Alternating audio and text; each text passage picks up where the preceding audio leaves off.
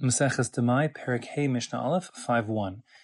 The Mishnah now finally deals with the practicalities of how one goes about taking his various tithes off of Demai. Now, this Mishnah will deal with a particular case, which is a bit contrived and, and un, unusual, um, where a person is purchasing bread from a baker, and that bread has a din of Demai, because the baker presumably purchased his flour from Amei Aretz, making the flour demai, and the baker didn't take any of the tithes, um, and therefore the bread needs to be tithed now as demai. In addition, this baker didn't take um, challah from his bread. The challah is a separate obligation, nothing to do with tithing, but it's a gift that's given to Kohanim. And when one mixes flour and water together to make dough, if there's enough um, flour in the recipe, so then an obligation is there to take a portion of the dough off and give that to the Kohen. It's called challah. Um, normally speaking, that obligation is either 124th or 148th of the dough, depending on um, certain circumstances. I'll come back to that in a moment. In any case, what we're going to do here is take from the bread the gifts that are going to the Kohen, namely the Trumas Meiser from the Demai, as well as the Challah, and separate that, so to speak, in, in one fell swoop. Now, it's a bit of a question um, how this Mishnah gets off the ground. If you look back to the second parak, Mishnah Dalid 2 4, we had said that a nachtom, a baker, is required to take um, the tithes of Trumas Meiser and Challah. That's his obligation. Here, we are um, assuming that the the baker of this Mishnah is the same baker of that Mishnah, except this baker ostensibly is selling Bemida Gasa in large quantities, and therefore he has certain additional leniencies. So you recall back from the second parak, the idea was that since bakers are under pressure from the government to have very thin profit margins, uh, the rules regarding Demai were relaxed for the bakers, and they needed to take Trumas Meiser Challah, but not the Meiser Sheni.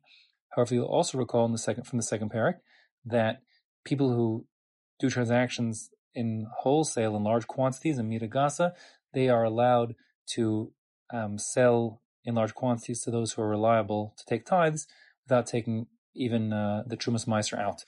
And just have to inform the purchaser that it's it's demai and, and can pass on the um, the obligation to remove that demai to the end user. The idea being that again, if you're a wholesaler, your margins are thin, and therefore allowing you to pass on the obligation of tithing onto the end user.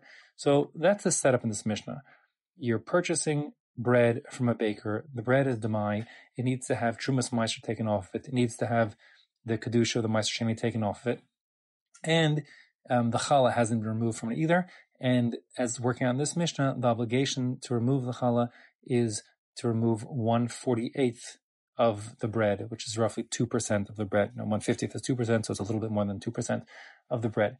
Um, again, it's a little strange. Usually, an, an end user would take uh, 124th, but here it's 148th for whatever reason, um, either because perhaps it's a transaction between a, a nachtum, a baker, and a palter, um, sort of like a, a middleman, a distributor, or the case could be that since anyways this baker is tame, we're lenient and allow 148th to be taken of the dough since anyways no Cohen's going to eat it. Whatever the case, here the setup is we have bread we want to take in one fell swoop Trumas Meiser, which is going to be 1%, and Challah, which is roughly 2%, for a total of 3% of the bread, and give it to the Kohen, um, as well as deal with the uh, Meiser Sheni, Kedusha being removed from the bread.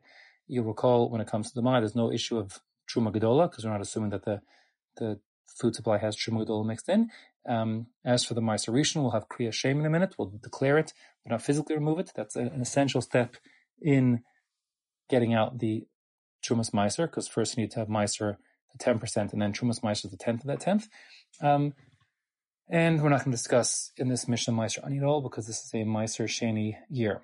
So, therefore, the Mishnah says, Halokech min ha nachtam. If one purchases bread from a nachtam, and the bread needs to be tithed, meaning it's demai, and needs to have Trumas Meiser, as well as challah, as well as Meiser Sheni taken from it, because that's the case in the Mishnah.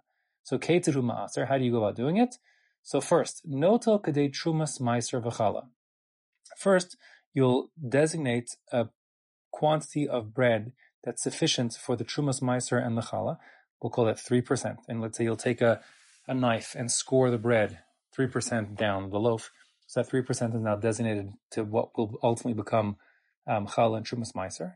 And you say, Echad Mimea Mamashi Yeshkan, one one hundredth of what I have here, meaning the 1% of the bread that's next to the, um, where you scored it, of the, you know, on the, on the far side where the 3% is, that Hare B'tzadze Maser. That will be Meiser. That 1% will be Meiser, you know, on the, on the far side of the scoring of the bread. Ushar Maaser Samachlo, and the remaining 9% for a total of 10% of the Maaser will be next it, but on the other side of the, the scrape in the bread, you know, the, the larger piece of bread. So now you've, you've designated Maaser and you've designated part of the Maaser 1%, which is now become the Chumas Maaser. Zesh Asisi Maaser, the first 1% that I designated as Maaser, Asui Chumas Maaser Alav, it will be the Trumas Maaser now for the Maaser portion. So you had one plus nine more. That's the Meiser, and the one will now be the Trumas Meiser, and it's on the far side of the score in the bread, so you know where it is. And Vashar Chala, and the remaining 2%, because you had scratched that bread um, marking of 3%, so the remaining 2% will be challah. So now you have a total of 3% of bread, which can be cut off and given to a Kohen, because the rules of challah and the rules of Trumas Meiser are the exact same, as far as who can eat it, and who, which is just a Kohen, and how it must be eaten, i.e. bit etc. So give them that 3% of loaf as Trumas Meiser and Challah. So what's left to be dealt with? You've done no issue. You have no issue of Truma Gdola. You've done your Meiser, Kriya Shem. You'll eat it because of Motzim Mechaver Lavaraya. You've taken off your Trumas Meiser. Um, you're left only now with the Meiser Sheni, and for that you have to just redeem it onto a coin. So you say with Meiser Sheni, the Meiser Sheni of this loaf is Bitzafono, is in the northern part of the loaf, oh, Dromo, or the southern part of the loaf. The, mean, the point is you have to designate a particular part of the bread to be the Kriya Shem, the verbal designation of it being Meiser Sheni, and then you say Umuchulal al Hamaos, its Kedusha is redeemed onto coins. Once you've identified and designated a particular part of the bread to be the Meiser Sheni, you'll then redeem the Kedusha onto coins, and then the whole loaf, meaning the remaining 97%, um, is yours for the eating, and you'll bring that coin up to Jerusalem to purchase foodstuffs um, with the Kedusha of Meiser Sheni to be eaten over there.